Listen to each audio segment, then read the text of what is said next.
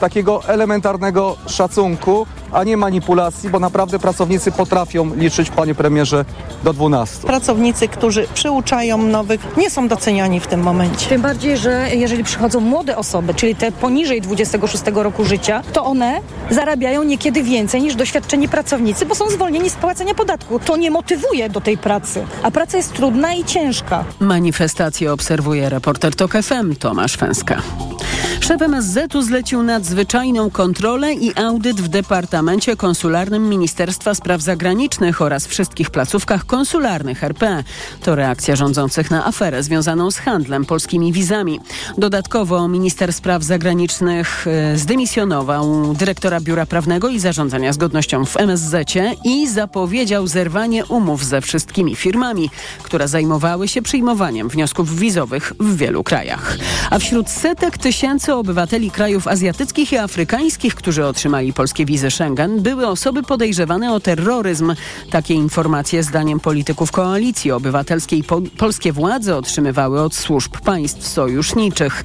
Poza tym masowe wydawanie przez rząd PiSu wiz, które uprawniają do przemieszczania się po 27 krajach europejskich, wywołuje zaniepokojenie części z nich do tego stopnia, że Polsce może grozić zawieszenie w prawach członka strefy Schengen. I o tym Wawrzyniec Zakrzewski. Szef MSWiA, koordynator służb specjalnych Mariusz Kamiński powinien wyjść i odpowiedzieć, czy wśród osób, które otrzymały polską wizę, było kilkaset podejrzewanych o terroryzm, mówi poseł KO Marcin Kierwiński. Czy MSWiA ma wiedzę, że takie osoby mogły wjechać na teren Polski, bądź mogły wjechać na teren Schengen? Którego członkowie z coraz większym niepokojem obserwują to, co się dzieje w sprawie polskich wiz, których w ostatnich latach wydawano po kilkaset tysięcy rocznie, mówi profesor Maciej Duszczyk z Uniwersytetu Warszawskiego. Powstaje gigantyczny problem z zaufaniem do polskich instytucji, że ja nie sądzę, żeby nas jakby nawet zawieszono na strefie Schengen, ale tak zwane techniczne wyłączenie, czasowe techniczne wyłączenie, mówiąc o tym, że jesteśmy bardziej w tym momencie podejrzana ta polska wiza, no niestety jest jakoś tam prawdopodobne. Zwłaszcza, że masowemu wydawaniu wiz towarzyszył proceder korupcyjny, w którym mógł być zamieszany wiceszef MSZ-u Piotr Wawrzyk. Wawrzyniec Zakrzewski, TOK FM.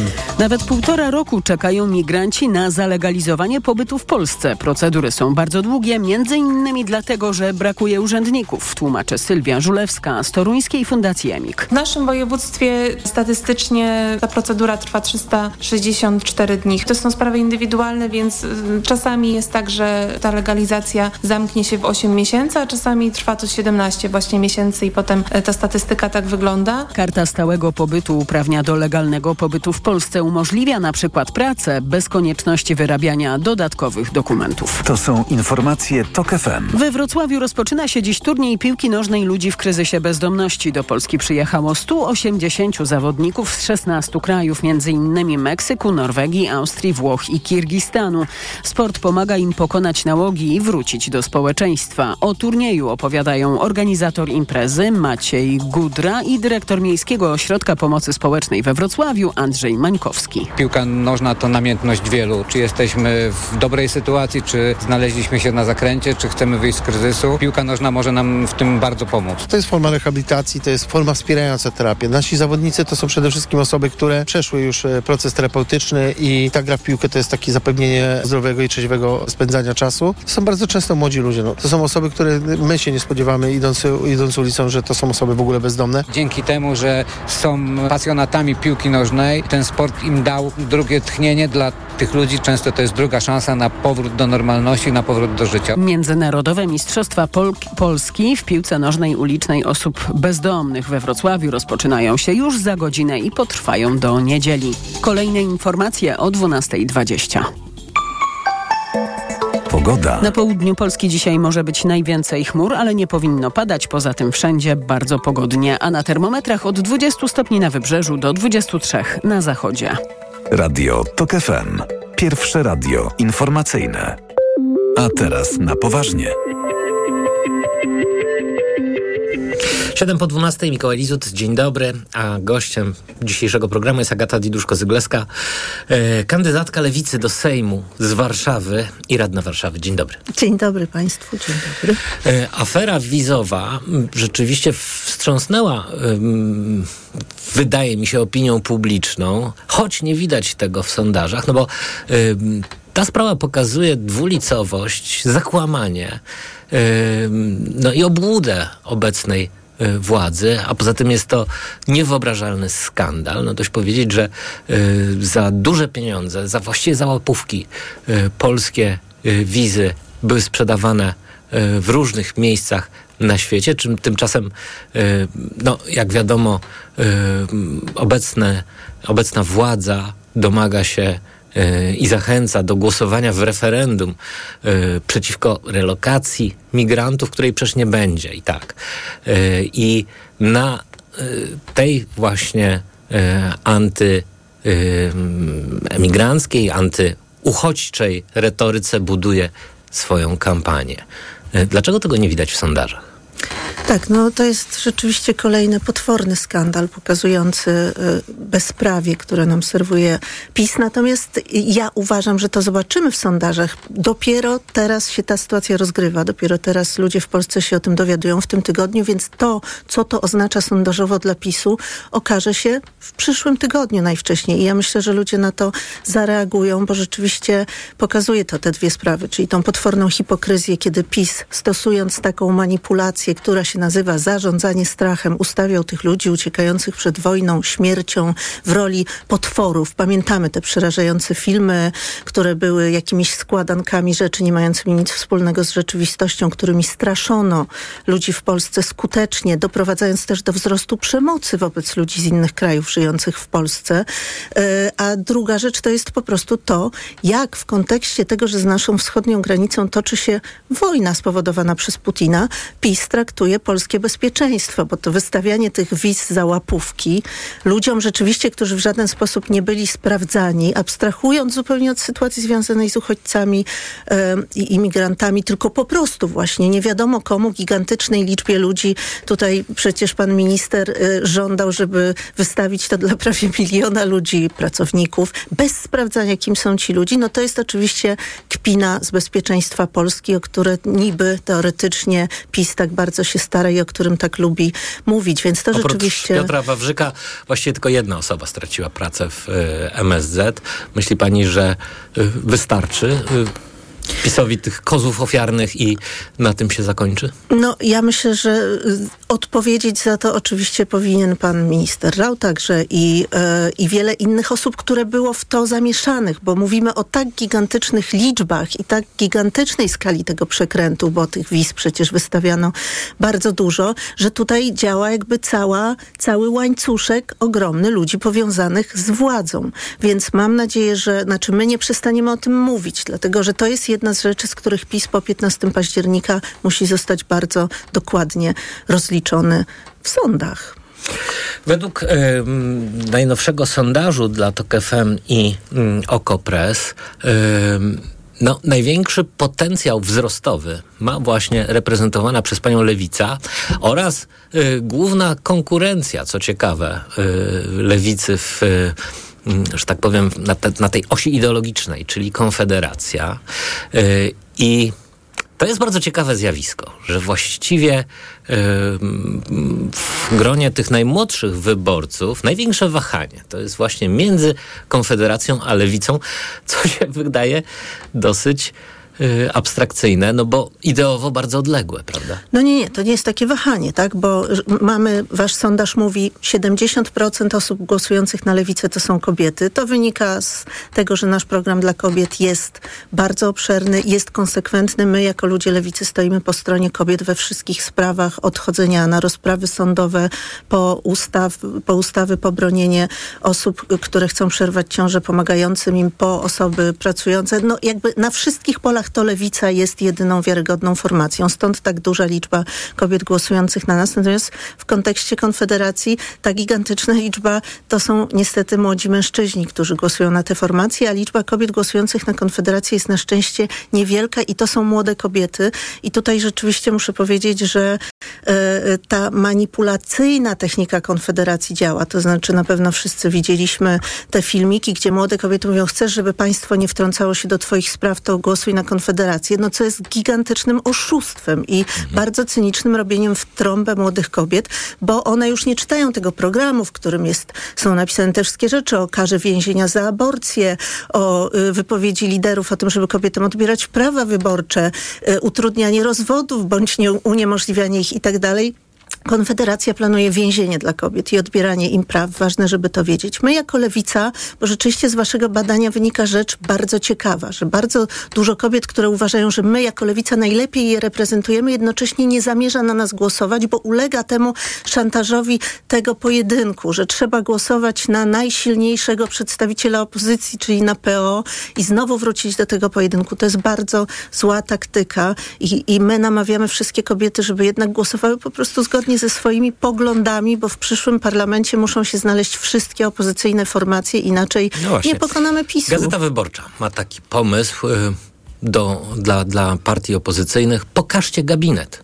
Y, Pokażcie, jak będzie wyglądała wasza y, koalicja. To dobry pomysł? No przecież to przed- jest pomysł, z którym my jako lewica po prostu od wielu miesięcy dobijamy się do najsilniejszego partnera Koalicji Obywatelskiej, mówiąc zawiążmy pakt sejmowy. Pokażmy, co zrobimy razem jako koalicyjny rząd. Niestety Donald Tusk nie odpowiada na nasze prośby w tej sprawie, chociaż jest to pomysł i mediów, i nasz, i domagają się tego ludzie, bo chcą wiedzieć, czy my się dogadamy po wyborach. Dogadamy się na pewno, musimy to zrobić. Natomiast Chciałaby pani wejść do rządu? no pewnie, przecież po to startuję w Sejmie, mam do załatwienia konkretne sprawy, a jestem konkreciarą, zamierzam to zrobić. No właśnie, no ale y, kim chciałaby pani być w rządzie? Premierem? Y, Premierką?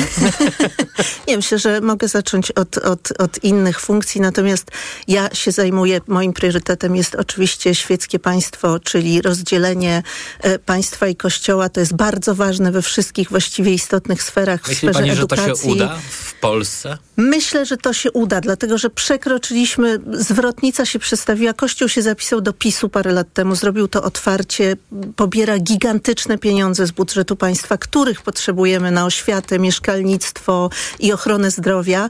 Z tym wszystkim musimy skończyć i ludzie w Polsce już to wiedzą, że jest wielka, bogata organizacja, która po prostu żeruje na naszym budżecie i ma nieuzasadnione przywileje i społeczeństwo jest gotowe na to, żeby uzdrowić te relacje. Mam nadzieję, że będę miała okazję wprowadzać konkretne zmiany prawne, które to umożliwią.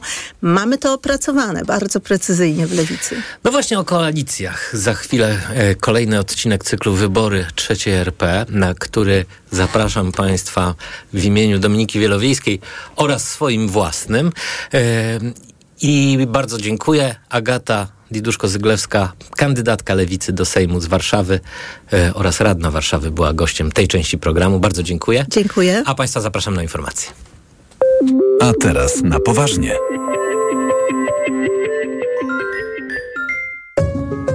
Magazyn filmowy Do zobaczenia. W każdą niedzielę po godzinie dziewiątej. Zaprasza Patrycja Wanat.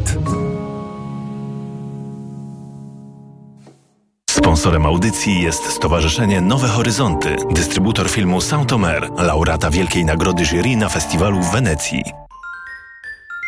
Reklama. Od 10 lat mam Ducato. Kupiłem jako nowe. Mam jeszcze inne dostawczaki, ale ten jest najbardziej wytrzymały. Prawdziwy wół roboczy. Solidny silnik i niska awaryjność. A do tego szybki i tani serwis. A ty co powiesz o swoim Ducato? Nie czekaj. Teraz możesz mieć nowe Ducato i inne auta dostawcze z gamy Fiat Professional. W leasingu dla firm od 102% i z pakietem ubezpieczeń OC i AC w cenie. Sprawdź w salonach i na fiatprofessional.pl. Pijąc alkohol, sam sobie robisz krzywdę. To przemoc wobec zdrowia. Pamiętaj, że nie ma bezpiecznej dawki alkoholu. Każdy łyk to cios dla Twojego organizmu. Nie trzeba się upijać, by znacząco zwiększyć ryzyko wystąpienia wielu groźnych chorób. Nawet najmniejsze porcje alkoholu przyczyniają się do zachorowania na raka jamy ustnej, gardła, przełyku, krtani, wątroby i piersi u kobiet. Nie utop zdrowia w alkoholu. Więcej na planujedługieżycie.pl. Kampania Ministerstwa Zdrowia. Aniu, boli mnie gardło. Czy możesz wziąć za mnie zastępstwo w piątej A? Oczywiście, Ewa. A ty na zapalenie gardła weź pastylki do ssania Septinum Silver. Wyrób medyczny Septinum Silver dzięki zawartości nanosrebra wspomaga leczenie infekcji bakteryjnych i wirusowych gardła. Łagodzi ból, chroni i nawilża gardło. Septinum Silver. Pierwsza pomoc przy bólu gardła. Dostępny także w sprayu. Producent oraz podmiot prowadzący reklamę Zdrowit. To jest wyrób medyczny. Używaj go zgodnie z instrukcją używania lub etykietą. Dewaitis. Może ty mi powiesz, co mam robić dalej? Byłby z ciebie człowiek, żebyś miał swoją ziemię, żonę, rodzinę. Kto tego nie ma, przepada. Ja nie znam e, tutejszych praw i obyczajów i mnie nie zarządzać trzeba. A przyjaciela. Nowa superprodukcja. Ekranizacja powieści Marii Rodziewiczówny. Dewaitis. W niedzielę o 20.20 w TVP1. Nas, uczestników ruchu drogowego, łączy jedno troska o bezpieczeństwo. Liczba wypadków systematycznie spada, a od 1 lipca dla samochodów osobowych i motocykli wszystkie odcinki państwowych autostrad są bezpłatne. Podróżujmy bezpiecznie. Szerokiej drogi, bez opłat. Disney Plus ma dla Was wyjątkową ofertę. Tylko teraz za 6 zł 99 groszy za miesiąc przez 3 miesiące. Między nami żywiołami. To spełnione marzenie. Gwiezdne wojny Asoka. Nowy sezon Loki Marvel Studios. Oferta kończy się 20 września. Po trzech miesiącach subskrypcja wydłuża się automatycznie w obowiązującej wówczas cenie 37 zł 99 groszy miesięcznie, jeżeli nie zostanie wcześniej anulowana. Aktualna cena regularna 28 zł 99 groszy miesięcznie. Oferta dla subskrybentów powyżej 18 roku życia, nieposiadających aktywnej subskrypcji. Hity stokrotki. Makarony tradycyjne Polmak. Kup dwa, a trzeci dostaniesz gratis. A duże napoje Pepsi Mirinda 7 Up 5,99 przy zakupie dwóch butelek. Stokrotka. Ekstra ceny na uwadze mamy. Topowe marki w super cenach? Teraz w Douglas znajdziesz je z rabatami do 30%, w tym Estee Lauder, podkład Double Wear, Clinic, krem Moisture Surge, Hugo Boss Alive. Odkryj więcej pięknych okazji w perfumeriach Douglas i na douglas.pl. Ja już mam. Ja też. Ja też. Pan też. A ja? Ty też. I my też. 16 milionów Polaków już ma dostęp do wielu bezpłatnych leków. Program obejmuje dzieci i młodzież do 18 lat oraz seniorów po ukończeniu 65 lat. To komfort i oszczędność. Bezpłatne leki dla zdrowia Polaków. Kampania Ministerstwa Zdrowia i Narodowego Funduszu Zdrowia. Reklama. Radio TOK FM. Pierwsze radio informacyjne. Informacje TOK FM. 12.20. Elżbieta Mazur-Bielat. Na początek afera wizowa w Ministerstwie Spraw Zagranicznych. W tle pieniądze, kanały przerzutowe i tysiące migrantów, m.in. z Afryki i krajów islamskich. Szef MSZ-u zdecydował dziś o nadzwyczajnej kontroli w Departamencie Konsularnym Ministerstwa Spraw Zagranicznych oraz wszystkich placówkach konsularnych RP.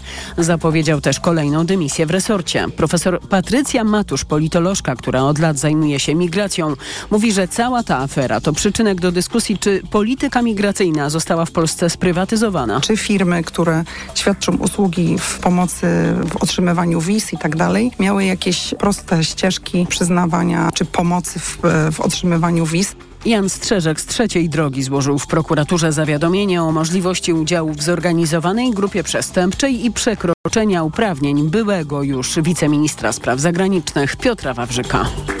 Osiem karetek i dwa helikoptery brały udział w akcji ratunkowej po wypadku pod Brzeskiem w Małopolsce. Jak już informowaliśmy w TOK FM, czołowo zdarzyły się tam dwa samochody osobowe, w tym van. 11 osób zostało rannych. Wśród nich są małe dzieci w wieku 3-4 lat. Rozbite samochody jeszcze blokują przejazd. Utrudnienia w tym miejscu mogą potrwać jeszcze kilka godzin. Sztab Generalny Sił Zbrojnych Ukrainy poinformował, że wojska ukraińskie zajęły dzisiaj wieś Andriiwka pod Bachmutem. Walki o miejscowość trwały od wielu tygodni. Teraz walczy tam trzecia Brygada Szturmowa Sił Zbrojnych Ukrainy i jak informują władze w Kijowie, żołnierze umacniają zdobyte pozycje. Kolejne informacje TOK FM o 12.40. Pogoda. Na południu Polski dzisiaj może być więcej chmur, ale i tu nie powinno padać. Poza tym pogodnie, najcieplej na zachodzie do 23 stopni najchłodniej, dziś to 20 stopni na wybrzeżu. Radio TOK FM. Pierwsze radio informacyjne. Wybory trzeciej RP. Witamy Państwa bardzo serdecznie, Mikołaj Lizut. Dominika Wielowiejska. To jest e, audycja Wybory trzeciej RP, a dziś zajmiemy się koalicjami. Wybory trzeciej RP. Sporo było tych rządów trzeciej RP. To się trochę zmieniało jak w kalejdoskopie. Sporo. I rzeczywiście koalicja za każdym razem to jest y, gigantyczne wyzwanie dla rządzących. To jest y, trochę y, małżeństwo z rozsądku i jak każde małżeństwo ma różne etapy. ten pierwszy oczywiście jest pełen entuzjazmu, a potem zaczynają się problemy. I tak właściwie E, było mm, ze wszystkimi tymi rządami, którym się przyglądamy w trzeciej RP. Zresztą być może po tych wyborach no, takie małżeństwo z rozsądku czeka opozycję. Być może, ale zawsze rzeczywiście te koalicje były trudne, a zaczynamy od rządu Tadeusza Mazowieckiego, o którym oczywiście mnóstwo rzeczy można powiedzieć, ale jeśli chodzi o koalicję, która ten rząd popierała, to tworzyli ją e, na polecenie Lecha Wałęsy, Lech i Jarosław Kaczyński. Mówię to intencjonalnie, no żeby sami... zrobić z nich budowniczych trzeciej RP, ale takie są fakty historyczne. Oni sami nieraz się potem odżegnywali od... Um tej pracy. No od wszystkiego, od Balcerowicza, tak, od tak, tak. Mazowieckiego tak. i tak dalej, a tak naprawdę to oni y, y, forsowali Tadeusza y, Mazowieckiego, głównie dlatego, że wcześniej y, Lech Wałęsa myślał o Bronisławie Geremku, ale ta kandydatura Mo budziła rozmaite emocje. Y, Kościołowi Tadeusz Mazowiecki wydawał się bardziej y, akceptowalny. Możemy Jarosławowi Kaczyńskiemu przyrzec, że ta sprawa nie wyjdzie poza radio internet. Nie no, już wyszła. Ale rzeczywiście y, y, jest rok 89 y, po słynnym tekście Adama Michnika w Gazecie Wyborczej Wasz prezydent, nasz premier powstaje bardzo egzotyczna koalicja, no bo Przypomnijmy, że na czele rządu staje Tadeusz Mazowiecki, pierwszy niekomunistyczny premier po wojnie. No i pierwsze założenie było takie, że PZPR y, nie ma w tej koalicji, tylko bracia Kaczyńscy dogadali się z tak zwanymi partiami satelickimi, które y, stworzyły właśnie zaplecze rządu razem z całą grupą solidarnościową, bo jak wiemy wybory 4 czerwca 1989 roku były nie w pełni wolne i PZPR miała za, zarezerwowaną pulę miejsc, dzięki temu w ogóle się znalazła, no bo to była totalna klęska PZPR wówczas. Y, I na Natomiast później w wyniku rozmaitych dyskusji ostatecznie ten rząd, który Kaczyńscy też tworzyli, no przygarnął y, Floriana Siwickiego i generała Kiszczaka w roli no ministrów właśnie. resortów siłowych. Wtedy właśnie te, te, te resorty dzieliły się na siłowe i niesiłowe. Y, I to było Y, dosyć ważne. Zresztą pamiętasz później jeszcze, y, jeszcze w, pod rządami małej konstytucji resorty siłowe starał się obsadzać Wałęsa. I MSZ, to znaczy tak. uważał, że prezydent powinien mieć wpływ i rzeczywiście to on wskazywał kandydatów do, do jeszcze pod rządami małej konstytucji. Ale koalicja była rzeczywiście egzotyczna, no bo w tym rządzie właśnie znalazł, znalazł się generał Czesław Kiszczak. Y, zresztą wtedy no, toczyła się na przykład weryfikacja służb specjalnych, e, jak pamiętasz, prowadzona e, przez Jana Rokitę. Jana Rokitę między innymi. Ale, ale głównie chyba Maciej Kozłowski się zajmował. No, to znaczy nie, nie, nie tyle Maciej, co Krzysztof. Krzysztof, przepraszam. E, I Krzysztof potem, e, Krzysztof Kozłowski był ministrem spraw e, wewnętrznych i próbował robić porządki, co nie było łatwe. No ale podkreślmy, ta koalicja była w ten sposób skonstruowana, bo dzisiaj oczywiście bracia Kaczyńscy nie chcą o tym mówić, mówi, znaczy Jarosław Kaczyński nie chce o tym mówić, ale w, w Polsce były, przypomnę jeszcze raz, wojska rosyjskie. Sytuacja e, w Związku Radzieckim wcale nie była e, klarowna, mm, dlatego jednak e, zdecydowano się na taki wariant, żeby no, nie narazić się na jakiś bunt czy nieprzewidziane wydarzenia sprowokowane przez, przez służby specjalne czy przez wojsko. I tak to wtedy wyglądało. No i potem też mówiliśmy o tym w jednym z odcinków Wojna na górze, to na razie to zostawmy. Nie wiem, czy możemy przejść od razu do rządu Jana Krzysztofa Bieleckiego. I... Tak, przejdźmy do ym, rządu Jana Krzysztofa y, Bieleckiego. Jak rozumiem, y, popraw mnie, jeśli się mylę, to jest tak zwana pierwsza kadencja Sejmu. Tak jest. E, czyli e, Sejm już w pełni wolny. Nie, to nie jest, przepraszam, to nie jest nie, pierwsza jest, kadencja. Nie, nie, to, to jest, jest, jeszcze dziesiąta kadencja dziesiąta PRL. kadencja. PRL. Dlatego, że Tadeusz Mazowiecki podał się, się do podał dymisji, do dymisji. po mhm. wyborach, e, po, które przegrał Prezydenta, e, tak. prezydenckich. Mhm. I to była koalicja KLD, ZHN, PC i y, SD. Taki zestawik był. No i to oczywiście ten y, rząd trwał tylko rok, rządził w skrajnie trudnych y, warunkach. Rzeczywiście rozpoczął wiele bardzo ważnych y, reform. Balcerowicz nim pozostał. No i w, przychodzą wybory y, parlamentarne 91 roku. Właśnie, pierwsza kadencja ym, już y, trzeciej RP. Ym, Liczymy ją jako pierwsza kadencja i tak chyba y, to jest w Sejmie, ponieważ to są pierwsze wolne wybory y, do Sejmu. Tak, i powstaje... I tutaj powstaje coś bardzo ciekawego, o ile y, dobrze pamiętam. Otóż wtedy jeszcze ordynacja wyborcza nie przewidywała tak zwanego progu wyborczego. Tak jest. I do Sejmu weszło bardzo dużo różnych ugrupowań, które rosły wtedy jak grzyby po deszczu. E, każdy właściwie mógł założyć partię. Te partie niektóre były naprawdę bardzo e, efemeryczne. No, na przykład Pamiętasz Polską Partię Przyjaciół Piwa? Była taka, był Janusz Rewiński. A Janusz wiecie, Rewiński. Że, że Krzysztof Ibisz jeszcze był wtedy Krzysztof Ibisz był działaczem posłem, partyjnym. Tak. I właśnie, bo potem Polska Partia Przyjaciół Piwa się podzieliła, było tak zwane duże piwo i małe piwo. I, e, i właśnie Krzysztof Ibisz był posłem chyba dużego piwa, ale być może coś kręcę.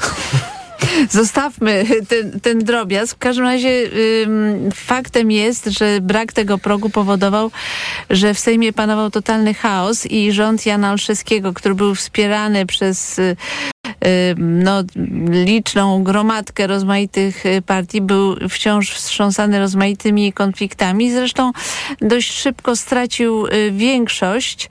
Mm, no i nawet y, mm, Jarosław Kaczyński chciał poszerzyć zaplecze tego rządu, tej, tę koalicję poszerzyć o Unię Demokratyczną, no ale nic z tego nie wychodziło. Dodajmy jeszcze, że wbrew tym mitom, które teraz czytamy w pisowskich mediach o tym wspaniale wspaniałym rządzie Jana Olszewskiego, to Jarosław Kaczyński, mimo że ten rząd wspierał, był jak najgorszego zdania o Janie Olszewskim. Uważał, że jest on premierem y, nieudolnym i rozlazłym. Tak jest. Ta legenda Jana Olszewskiego jako męża opatrznościowego powstała dużo, dużo później.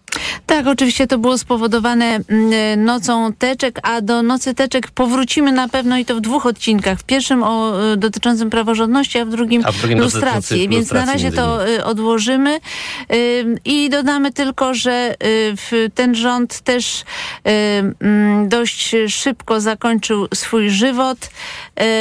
Y, Po tym zamieszaniu po nocy teczek przez chwilę się objawił przecież Waldemar Pawlak. A no właśnie, e, wtedy powstała e, ta słynna Kazika e, piosenka. To była e, właśnie No ta nie wiem, czy za pierwsze, pierwszej próby premierostwa, czy później. Panie Waldku, pan się nie boi, Panie tak? Waldku, pan się nie boi, bo jak rozumiem, e, nie, to był pierwszy Pawlak chyba, e, bo mm, to była ta słynna kamera, która weszła na posiedzenie z Wałęsą, e, na takie spotkanie właśnie dotyczące wyboru premiera. I tam padły te słowa. Kto z nas, może pan, panie Waldku. To musimy też powiedzieć jedną rzecz, że e, e, generalnie sposób e, prowadzenia polityki przez Lecha Wałęsę polegał na tym, że co kto do niego przychodził, to mu Wałęsa proponował stanowisko premiera. Zresztą w 1989 roku też tak było, bo to też przecież Wałęsa mówił, że Bronisław Geremek będzie premierem. Tak już na, na marginesie Jarosław Kaczyński sądził, że jak tu się da Mazowieckiego, a Geremek będzie odsunięty, to na pewno Mazowiecki z Geremkiem się pokłócą. No było, było inaczej, bo są ludzie, którzy trochę inaczej postrzegają politykę, choć oczywiście napięcia między tymi dwoma wybitnymi postaciami były. No więc Pierwsza... jesteśmy przy nieudanej próbie Waldemara Pawlaka numer jeden, no właśnie, pomocy teczek. No właśnie, ta mhm. y, pierwsza kadencja Sejmu była rzeczywiście bardzo trudna ze względu na y, totalny podział parlamentu. Y, nie dość, że weszło bardzo dużo ugrupowań do Sejmu, no to jeszcze, jak pamiętasz, one się dzieliły totalnie. No ZHN się podzielił, no teczek między innymi. ZHN się podzielił, mhm. ale w ogóle to chyba taka jeszcze przedwojenna tradycja polskiej prawicy, że nawet jeżeli jakaś partia ma tylko jednego członka, to wciąż się potrafi podzielić. To jest rzeczywiście wybitna umiejętność. To zresztą widzieliśmy y, przy okazji konwentu świętej Katarzyny, gdzie prawica usiłowała się zjednoczyć, ale ciągle nie mogła się zjednoczyć. Ale wróćmy na chwilę do y, kolejnego rządu, bo Waldemar Pawlak wtedy nie zdołał stworzyć gabinetu i mieliśmy rząd Hanny Suchockiej, który powstał z takiej koalicji, która wydawała się niemożliwa możliwa, bo to była i Unia Demokratyczna, i KLD, i Stronnictwo Chrześcijańsko-Narodowe i wiele tam innych małych partyjek prawicowych, a Hanna Słuchocka sam została premierem, dlatego że y, była y, posłanką Unii Demokratycznej, ale... Y, Wywodziła się ze Stronnictwa Demokratycznego. Konserwatystką przede wszystkim. Tak. Miała poglądy konserwatywne i to sprawiło, że y, ZHN się zgodził taki rząd wesprzeć. Natomiast Natomiast y, no, głównymi postaciami, które tak naprawdę, mm, wszyscy tak uważali, które tak naprawdę rządziły krajem, to y, mm, był Jan Rokita oraz Tadeusz Syryjczyk, dwaj najbliżsi mm, współpracownicy Hanny Słuchockiej. No właśnie, e, postacie nieco e, teraz zapomniane e, w polskiej historii, a rzeczywiście wtedy można powiedzieć, że rozdawali no, karty. No Jan Rokita tak, był bardzo ważną postacią. Natomiast rząd znów nie przetrwał zbyt y, długo, y, dlatego że... Mm, Alojzy Pietrzyk Solidarności złożył wniosek o wotum nieufności. Ale stał za tym tak naprawdę Marian Krzaklewski. Y, I to on tak naprawdę wywrócił tę koalicję tak, ale była też ta fundamenta, to fundamentalne wydarzenie, że może i ten rząd by się uratował, gdyby minister sprawiedliwości nie zatrzasnął się w toalecie i tak. nie dobiegł na salę obrad i w związku z tym rząd upadł. No i ku zaskoczeniu wielu. Właśnie, rząd upadł, e, a co więcej, Lech Wałęsa rozwiązał parlament. E, miał do tego prawo na mocy małej konstytucji. E, rząd upadł, a prezydent Lech Wałęsa rozpisał kolejne wybory. Wybory trzeciej RP. Mówiliśmy o, y, w poprzednim, w którymś z poprzednich odcinków o tym, że właśnie następuje rok 1993 y, i wygrywa SLD wybory, co jest szokiem dla Wygrywa SLD, osób. a z kolei PSL ma największy wynik w historii. O ile dobrze pamiętam, to ponad tak, 130 to to... posłów wprowadził, wprowadziło Polskie Stronnictwo y, Ludowe, rzecz, której nigdy później nie udało się ludowcom y, powtórzyć. PSL to była potęga. W dodatku... Y, no, to było ugrupowanie, jak pamiętasz, oboje się zajmowaliśmy tym PSL-em. E, w pewnym sensie było to nasze przekleństwo. Nie, dlaczego? To było bardzo fajne, dlatego że jak e, coś tam się pisało złego o PSL-u, to PSL-owcy przychodzili i mówi, pani redaktor, bardzo dobrze, że pani o nas źle pisze, gdyż nasi wyborcy by byli bardzo zaniepokojeni, gdyby takie medium jak Gazeta Wyborcza nas chwaliło, więc bardzo się cieszymy, że pani o nas źle pisze. Ja byłam bardzo zadowolona. No, mm, trudno się było dowiedzieć czegokolwiek w tym środowisku. Oni by jednak byli bardzo hermetyczni, mieli swoje ścieżki, chodzili własnymi drogami. E, no, czasami uda udawało się ich rozbawić. Pamiętam, że e, chyba w jakiś prima prylis napisałem e, w gazecie wyborczej e, taki postulat, że ponieważ w różnych partiach różnie członkowie się, członkowie się do siebie zwracają, e, czasami kolego, czasami towarzyszu, e, a w PSL-u właściwie powinni się zwracać do siebie kumie. Ale mówili do siebie per kolego. Kolego mówili, tak, nie mówili kumie. Ale tutaj musimy chwilę się znów zatrzymać przy Waldemarze Pawlaku, któremu udało się jednak zostać premierem i pytanie, dlaczego Pawlak został, mimo że to SLD przyszło pierwsze na metę. Otóż dlatego, że jednak Aleksander Kwaśniewski bał się takiego szoku, że partia postkomunistyczna, czyli ta, która no, była spadkobierczynią PZPR, co tu dużo mówić, y, jednak y, bierze władzę, dlatego uznał, że bezpieczniej będzie, jeżeli premier będzie właśnie się y, y, będzie pochodził z PSL-u. Tak, jak pamiętasz, Ewa Milewicz w swojej publicystyce pisała, że SLD mniej wolno mniej. Wolno, tak. tak.